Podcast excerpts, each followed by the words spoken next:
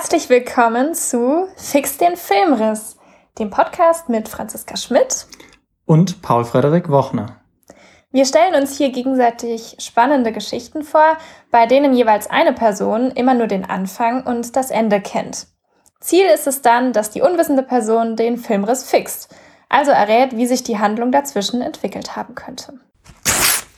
Hallo und herzlich willkommen zu unserer ersten Folge im neuen Jahr. Ja, wir wünschen euch natürlich noch ein frohes neues Jahr. Ich hoffe, ihr seid gut in das Jahr gestartet. Und hattet auch, falls ihr Weihnachten gefeiert habt, ein schönes Weihnachtsfest davor und eine angenehme und hoffentlich entspannte Zeit zwischen den Jahren. Wir hatten auf jeden Fall ein schönes Weihnachtsfest, oder Pauli? Kann man, glaube ich, so sagen. Auch wenn es immer ein bisschen stressig ist, ne? Ein bisschen stressig, aber insgesamt natürlich schön, auch die ganze Familie wiederzusehen. Ja.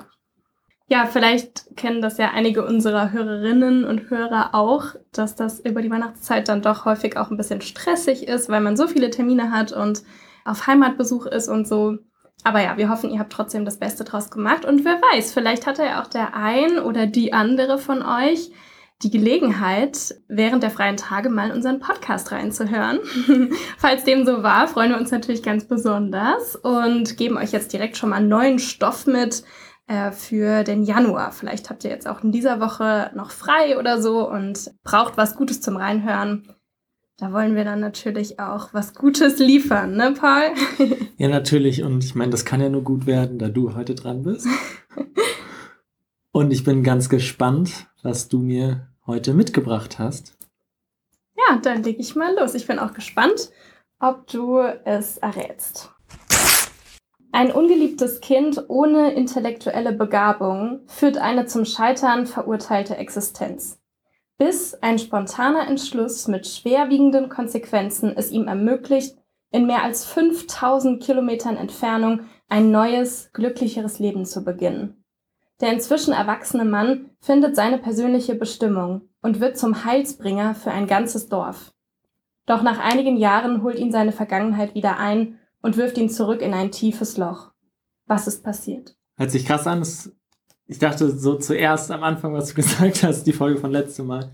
Aber es hat dann doch nicht gepasst. Ach so. also ich muss schon mal vorwegnehmen, ist, glaube ich, keine einfache Geschichte zum Erraten. Von daher äh, kann ich dir auf jeden Fall in dieser Folge auch noch mal ein bisschen Hilfestellung geben, wenn du sie brauchst. Aber du kannst ja erstmal sagen, was so deine ersten Gedanken dazu sind, wo du das jetzt gehört hast. Ist es relevant, wo das der Mann oder die Frau herkommt? Ist ein Mann, genau. Und also er kommt aus Deutschland so super relevant ist das nicht. Es ist eher relevant, wo er dann hingeht. Also du hast gesagt 5000 Kilometer Entfernung. Mhm. In Richtung Westen ist es eher unwahrscheinlich. Also eher Richtung Süden oder Osten. Mhm. Dann ist es Afrika.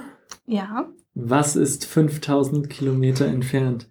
Ägypten müsste näher sein. Ja. Ist es Tansania? Nee, das ist zu weit südlich, glaube ich. Mali?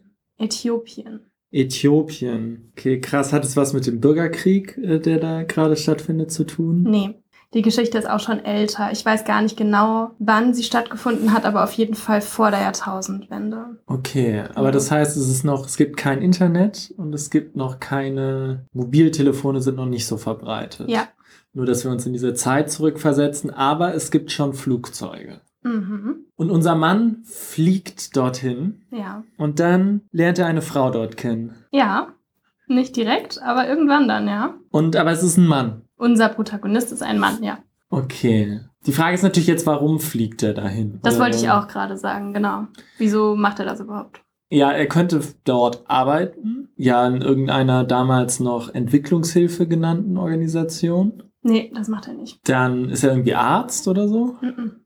Er ist ja, das habe ich ja am Anfang gesagt, ein ungeliebtes Kind ohne intellektuelle Begabung.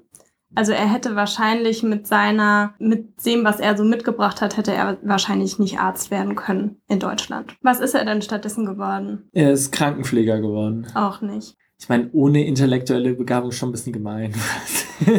ja, ich wusste auch nicht, wie ich es formulieren soll, aber was könnte ich damit wohl gemeint haben? So in so einem Land wie Deutschland. Also er hat auf jeden Fall nicht studiert, aber ja. muss ja nicht jeder studiert haben. Wie war er denn so in der Schule? Was denkst du? Eher schlecht. Und was bedeutet eher schlecht konkret? Er hat die Schule nicht geschafft. Das ist nicht ganz richtig. Er hat mit Ach und Krach einen Hauptschulabschluss geschafft, aber nicht ohne, dass er vorher zweimal sitzen geblieben ist und auch einige Probleme so in der Schule hatte. Nicht nur jetzt, was den Stoff angeht, sondern auch mit seinen Mitmenschen. Richtig. Vielleicht war er aggressiv. Ich glaube, er war nicht unbedingt aggressiv, nee. Aber das, was du vorher gesagt hast, also er hatte Probleme mit seinen Mitmenschen. Er war ungeliebt und nicht beliebt. Hatte keine Freunde so wirklich in der Schule und so. Und woran könnte das gelegen haben? Dass er aggressiv war oder auch dann älter, wenn er zwei Jahre älter war. Ich kann ja gerade einfach mal erstmal noch ein bisschen spinnen. Unser Mann schafft irgendwann dann doch die Schule, beschließt danach eine Ausbildung anzufangen, bricht die dann aber wieder ab dann geht er nach Äthiopien und gibt sich dort als erfolgreicher Geschäftsmann aus, äh, kriegt dann irgendwelche Kredite und wird dann reich. Crazy Story. Nicht ganz unsere Geschichte, aber auch eine gute Geschichte. und ich finde es cool, dass du erstmal so einfach gesponnen hast. Also, dann, dann kommen wir nochmal darauf zurück. Also er hatte Probleme mit seinen ähm, Mitmenschen, ja. aber wahrscheinlich vielleicht mit seinen Eltern hat er sich aber trotzdem verstanden. Das mit den Eltern war, glaube ich, auch kompliziert. Man muss dazu sagen, dass, also da kannst du jetzt nicht drauf kommen, weil ich dir auch keine Hinweise gegeben habe. Aber er wurde als Baby ausgesetzt von Krass. seiner Mutter. Da war er drei Monate alt oder so vor irgendeiner Kirche. Er weiß nicht, wer seine leiblichen Eltern sind. Und dann kam er zuerst mal ins Kinderheim und wurde dann irgendwann adoptiert. Aber seine Adoptiveltern waren wohl auch nicht unbedingt einfache Menschen. Das heißt, konnten ihm vielleicht auch nicht unbedingt die Liebe und Geborgenheit vermitteln, die ein Kind so braucht. Deswegen war das schwierig und schlussendlich, ähm, soweit ich das jetzt so recherchieren konnte, hatte er dann auch nicht mehr wirklich Kontakt zu seinen Adoptiveltern, als er irgendwann mal erwachsen war. Also das war generell ein, ein schwieriges Aufwachsen, kann man sagen. Und in der Schule hatte er dann dadurch, dass er nicht gut in der Schule war und auch noch durch ein paar andere Gründe eben auch stark Probleme, da irgendwie Fuß zu fassen und sich zu vernetzen, Freunde zu finden und so weiter. Das war ja. schwierig für ihn. Ja, ich meine, es, es, zeigt natürlich schon, du hast vielleicht gesagt, vielleicht war er kein Genie, aber auf der anderen Seite mit den Umständen, die du gerade beschrieben hast, muss man ja dann auch sagen, nicht, dass man nur Opfer seiner Umstände ist, er hat es aber, glaube ich, ja auch nicht einfach und das ja. begünstigt dann ja auch einfach schlechtere Leistungen und gerade ja. sowas wie sitzen bleiben. Er wird jetzt kein Einstein gewesen sein, aber mhm. ich meine, alles andere weiß man nicht. Äh, ist, glaube ich, unterschätzt man den Faktor der Umgebung. Ähm, das ist richtig, ja. Wir können ja auch vielleicht mal drüber sprechen, was er denn gut konnte. Weil es war nicht so, als wäre er komplett ohne irgendwelche Begabungen gewesen. Es hat zwar in der Schule nicht so geklappt, aber es gab etwas, was er sehr gut konnte. Und das hat er dann auch nach der Schule sozusagen weiter verfolgt. Zaubern, Menschen überzeugen. Zaubern? nee, zaubern es nicht. War nicht Harry Potter. Aber vielleicht konnte er Menschen verzaubern. Dann vielleicht konnte er gut reden. Dann wäre es wahrscheinlich mit den Menschen einfacher gewesen. Dann was vielleicht so, malen. Was ist denn so der Klassiker, wenn jemand irgendwie so in der Schule mit diesen Intellektuellen jetzt nicht so gut ist, dann haben die Leute oftmals Talente in einem anderen Bereich und zwar. Er war extrem guter Handwerker. Genau. Und was hat er dann gemacht nach der Schule? In Handwerksberufe. Die Frage ist, welcher? Ja, ist jetzt ja. ist für die Gesamtgeschichte nicht so wichtig, aber ich, wir können trotzdem gerne. Dann war er Zimmerer. Nee. Zimmermann heißt es ja, sorry. Nee. Er hatte den gleichen Beruf wie mein Opa im Übrigen. Weißt du, was für ein Beruf mein Opa hat? Nee, aber du verrätst es mir bestimmt gleich. Elektroinstallateur wird es wohl nicht gewesen sein. Maurer, nee. Dachdecker, nee. Fleischer. Auch nicht. Aber Fleischer ist doch kein Handwerker, oder? Das ist ein Handwerk. Ja, vielleicht nicht allgemein. Was okay. Er hat mit Holz was gemacht. Was Dachstuhlbauer? Nee, ich weiß gar nicht, was das ein Beruf ist. Nee, er war Schreiner. Schreiner. Und mein Opa okay. war auch Schreiner hat eine Ausbildung gemacht und nicht, so wie du das eben schon mal kurz gesagt hattest, die Ausbildung abgebrochen, sondern sie erfolgreich abgeschlossen. Auch da war es wieder so, dass er jetzt so, wie soll ich sagen, was das Sprachliche und so anging, häufig da nicht so gut war. Er konnte auch nicht so gut kommunizieren mit den anderen Menschen in dem Betrieb, wo er gearbeitet hat. Aber er war praktisch halt sehr, sehr gut. Und deswegen ähm, hat das geklappt und er hat die Ausbildung bestanden. Und dann hat er in dem Beruf gearbeitet. Also er ist dann nochmal umgezogen aus seiner Heimatstadt in eine etwas größere deutsche Stadt. Welche könnte das gewesen sein?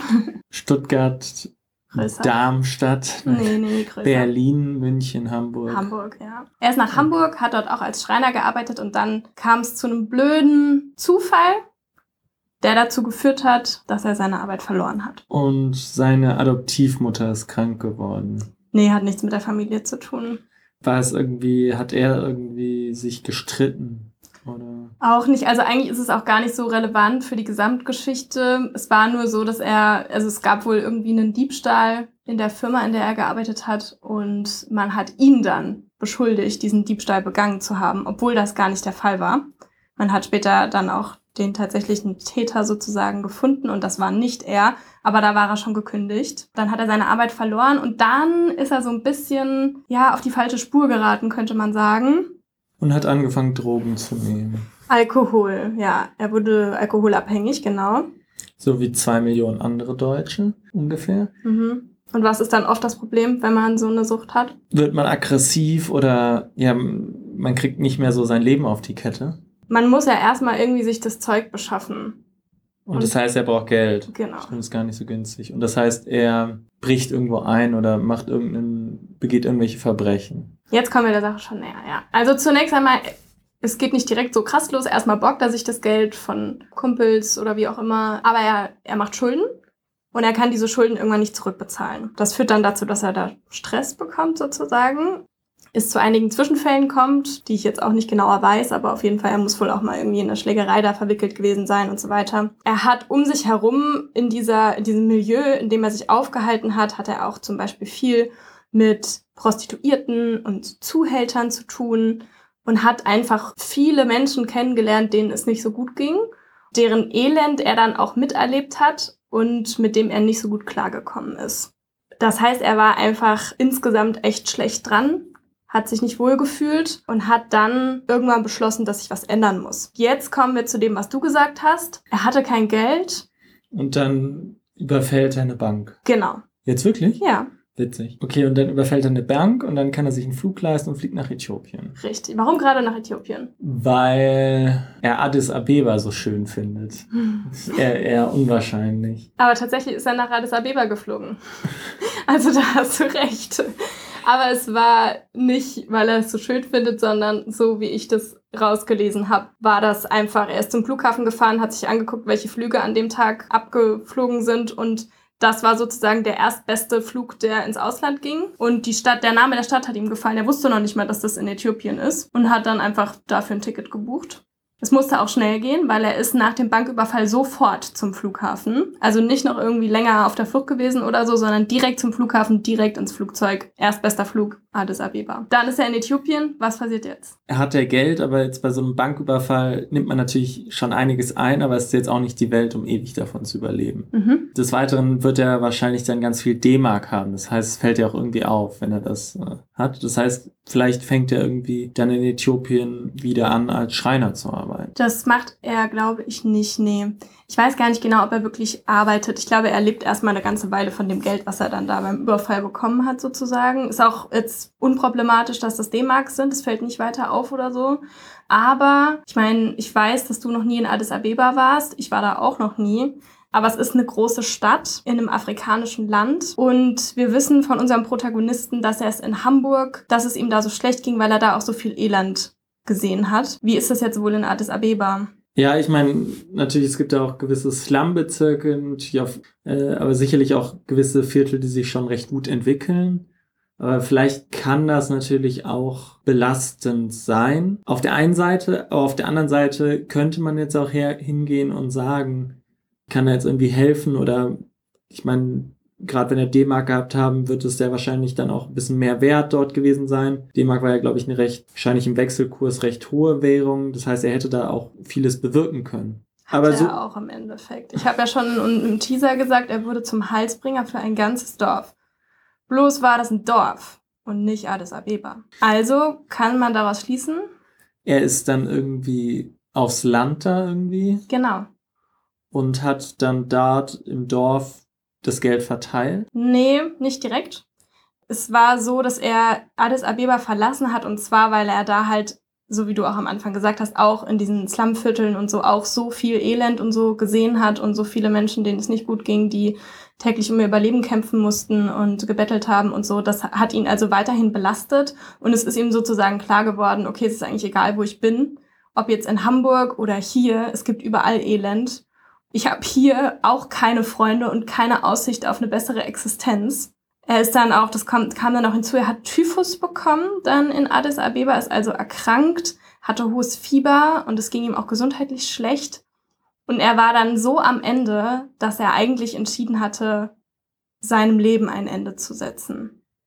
Er wollte sich umbringen und hat aber irgendwie entschieden, dass das nicht in Addis Abeba passieren soll, sondern er wollte da sozusagen nochmal eine letzte Reise machen durchs Weidenland ist dann nach Osten mit dem Backpack einfach bisschen rumgereist, bisschen Bus gefahren. Und dann, das weißt du auch, gibt's ja in afrikanischen Ländern eine weit verbreitete Krankheit. Malaria. Genau. Mit der hat er sich dann infiziert auf dieser Reise, ist also nochmal krank geworden. Und zwar so schlimm, dass er irgendwann, da war er gerade mit dem Bus unterwegs ein Stück, also schon wieder raus aus dem Weidenland und ähm, zurück im Hochland da ging es ihm so schlecht, dass er dann irgendwann alleine draußen das Bewusstsein verloren hat. Was passiert jetzt? Klischee aus dem Film, eine alte Dame findet ihn, rettet ihn und kümmert sich um ihn in ihrem Haus. Und dann erwacht er und dann beschließt er irgendwie sein Geld da zu verteilen. Ich weiß nicht, ob es eine alte Dame war, aber ja, er wird gefunden von Kaffeebauern, die ganz in der Nähe ein Dorf hatten und eine Plantage. Und die nehmen ihn mit. Und so wie du gesagt hast, kümmern sich um ihn. Also die pflegen ihn gesund. Und er lebt dann dort nicht bei einer alten Dame, sondern bei einer jungen Dame, in die er sich dann verliebt und die noch keinen Mann hat. Genau. Die hatte wohl einen Mann, aber der ist ähm, ein paar Jahre vorher verstorben. Also sie war Witwe. Und genau, sie hat ihn gepflegt, wieder ganz gesund gepflegt. Und sie haben sich verliebt und haben dann sogar auch ein Kind bekommen zusammen. Und er bleibt dann in diesem Dorf bei den Kaffeebauern. Und jetzt hast du schon mehrfach gesagt, er verteilt dann da sein Geld. Das stimmt nicht. Er hatte auch gar nicht mehr so viel Geld, weil er ja, genau, das habe ich am Anfang vergessen zu sagen, er hatte ein Visum für sechs Monate sich gekauft in Addis Abeba und war fast die kompletten sechs Monate auch dort.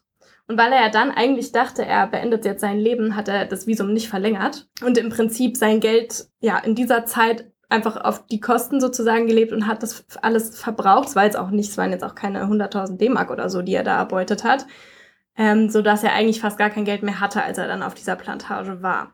Aber er hat was anderes mitgebracht. Und zwar sein technisches Talent. Und jetzt kriegen die da alle Häuser. Achso, er baut dann allen irgendwelche Möbel und Dachstühle. Häuser hatten die, glaube ich, schon.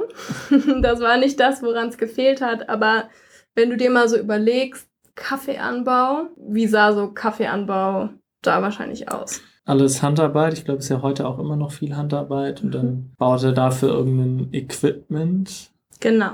Und was für ein Equipment? So wie ich es gelesen habe, also unterschiedliches.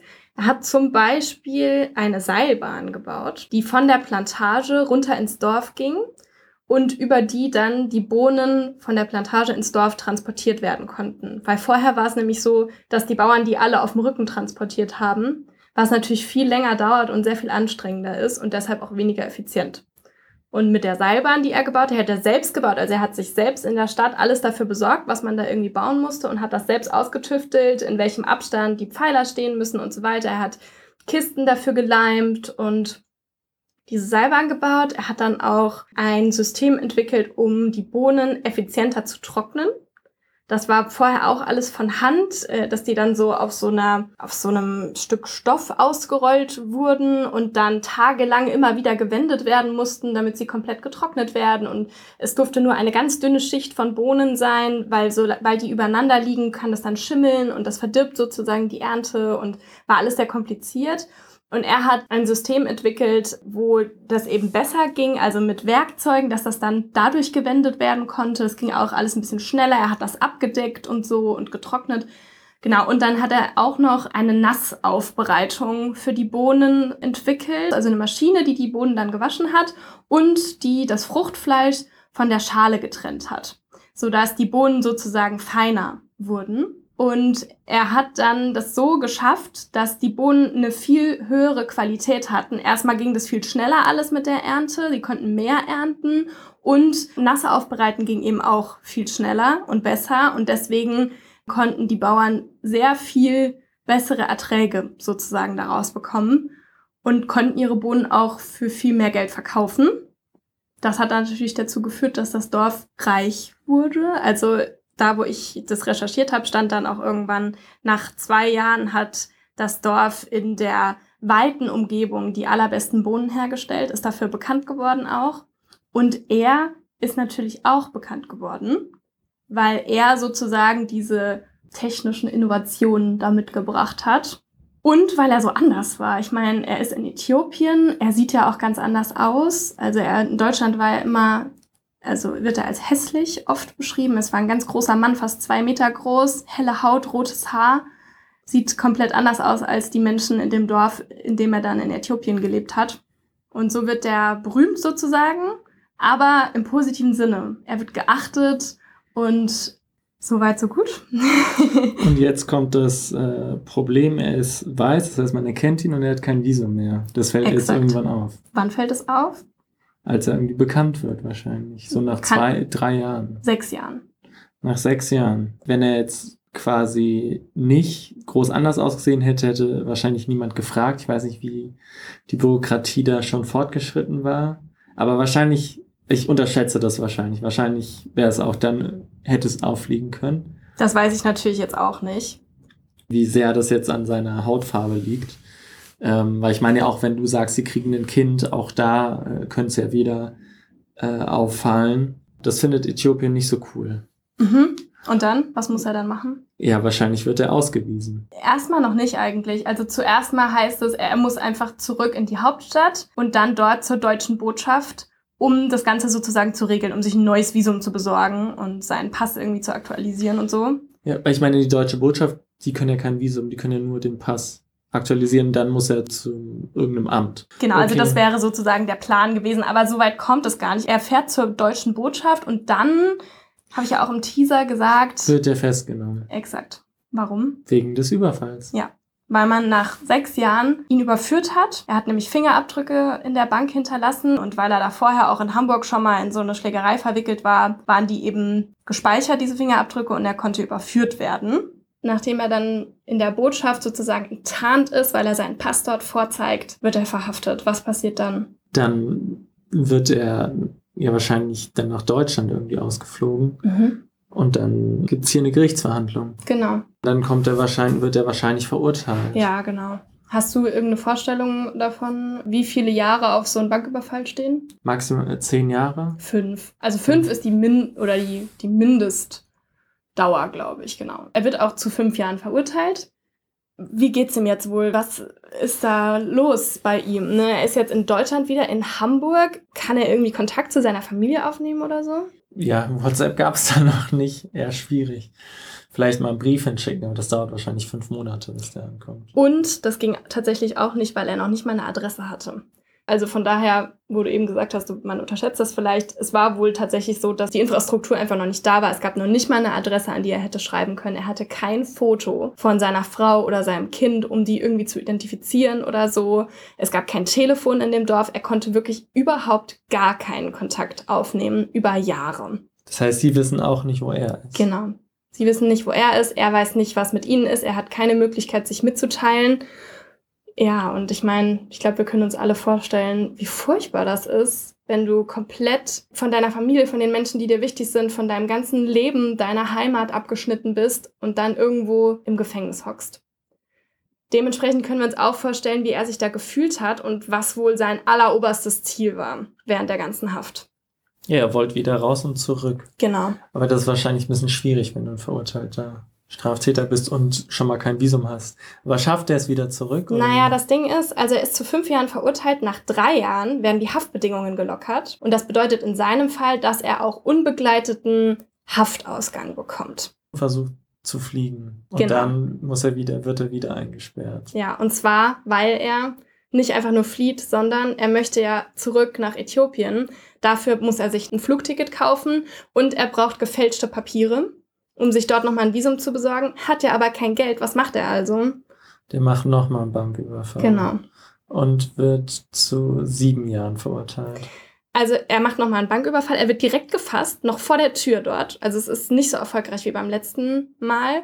Eigentlich wäre er dann zu neun Jahren verurteilt worden, ja, weil das eine Wiederholungsstrafe dann halt ist, ne? Und ähm, da kann man dann schön, auch weil er die alte Strafe noch gar nicht abgesessen hatte und so kann man also die Dauer schön hochdrücken sozusagen. Aber er hatte dann einen sehr guten Verteidiger. Ferdinand von Schirach. ja, genau. kann ich gleich noch was zu sagen. Das war natürlich auch meine Quelle, aber ja, sage ich gleich noch was dazu. Er hatte einen sehr guten Verteidiger. Und dieser Verteidiger, Ferdinand von Schirach, hat angeregt, dass ein psychiatrischer Gutachter ihn anschaut sozusagen und ein sehr umfangreiches Gutachten dann auch erstellt. Und in diesem Gutachten stand halt, dass aufgrund seiner ganz persönlichen Geschichte, dieser Trennung von seiner Familie, dass er, er war einfach total verzweifelt schon mal sowieso. Und es war dann auch so, dass er, als er bei diesem Haftausgang geflohen ist, dass er währenddessen auch drei Tage lang nichts gegessen und nichts getrunken hatte. Und er ist, glaube ich, nach Berlin dann geflohen und ist da dann durch die Stadt umhergeirrt, war also auch, auch physisch einfach am Ende seiner Kräfte und hat im Prinzip diese Tat aus reiner Verzweiflung begangen. Nicht direkt, das war nicht das Erste, was er gemacht hat, als er da rauskam aus dem Gefängnis. Er hat schon irgendwie versucht, einen anderen Weg zu finden, aber es ging eben nicht und deswegen war das so das Letzte, was er, was er gesehen hat, die letzte Möglichkeit. Er hat äh, sozusagen, es waren mildernde Umstände, weil er eine verminderte Steuerungsfähigkeit bescheinigt bekommen hat von diesem Gutachter. Und dann passiert noch was anderes, was ziemlich besonders war. Und zwar schafft es Ferdinand von Schirach, jemanden aus seinem Dorf zu erreichen. Einen Arzt nämlich. Der Arzt, der ihn damals gepflegt hat, als er Malaria hatte und erstmals in das Dorf gekommen ist. Und es war auch der Arzt, der ihm dann später so ein paar medizinische Sachen beigebracht hat und ihm sozusagen ihn geschult hat darin, dass er sich um die Kranken in seinem Dorf kümmern konnte.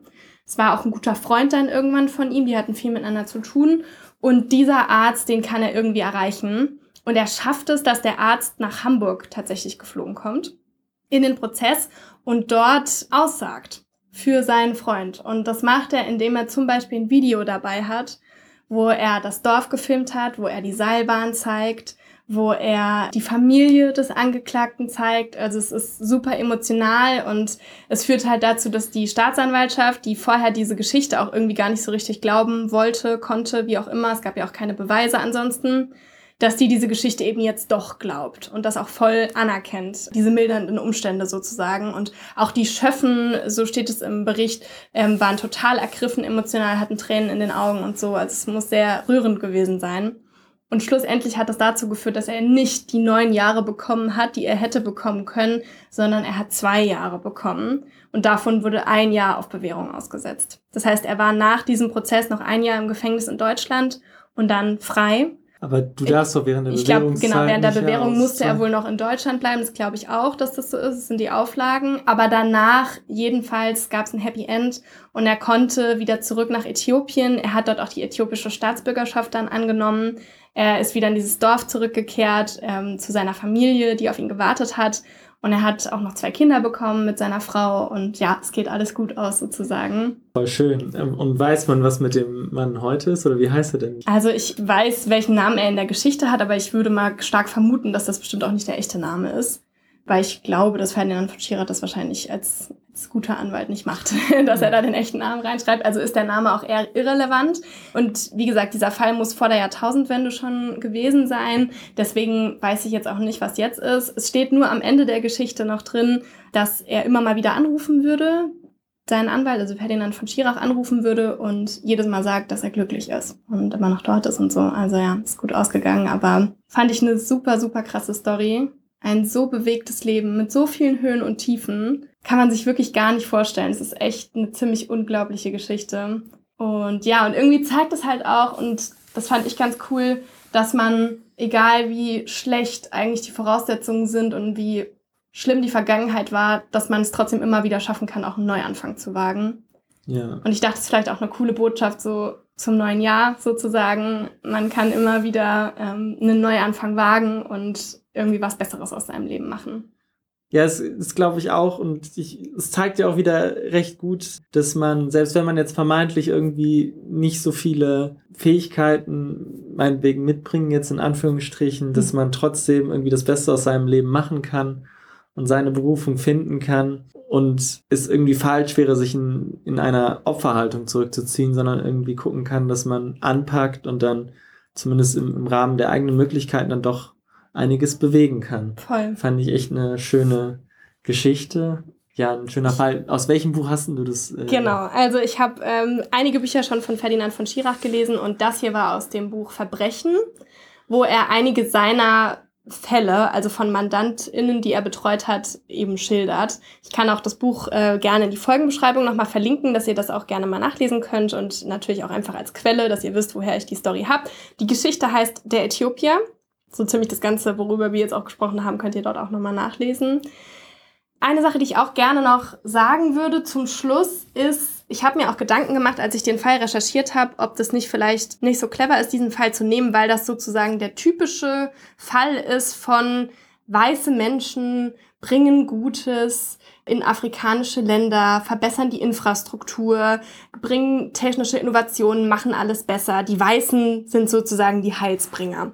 Das ist eine sehr komplizierte Thematik, glaube ich. Einfach aufgrund des Kolonialismus, ähm, wo auch eben Deutschland eine Geschichte hat, die nicht positiv ist und zu Recht in der Kritik steht. Und deswegen wollte ich das auch einfach nochmal aufgreifen und sagen, dass das nicht so sein soll und ich auch nicht möchte, dass das so wirkt, als würde ich das generell gut heißen, als sollte das jetzt so ein exemplarisch für, für die ganze Kolonialismusgeschichte Deutschlands sein, auf gar keinen Fall. Ich glaube, dass das ganz oft auch eben nicht funktioniert und die Menschen in Afrika aus gutem Grund die Dinge so machen, wie sie sie machen und damit auch irgendwie sozusagen in ihrem Rahmen gut leben können und das gar nicht notwendig ist und auch viel kaputt gemacht werden kann. Das hier ist jetzt halt ein Beispiel, wie es auch anders sein kann und dass es schon manchmal positiv sein kann. Und ich fand es halt vor allem schön, wenn man seine persönliche Perspektive betrachtet und die Tatsache, wie du auch gesagt hast, dass er mit seinen Fähigkeiten, die hier in Deutschland irgendwie, wo es gar nicht so gut funktioniert hat oder so, dass er da woanders äh, die halt so einsetzen konnte,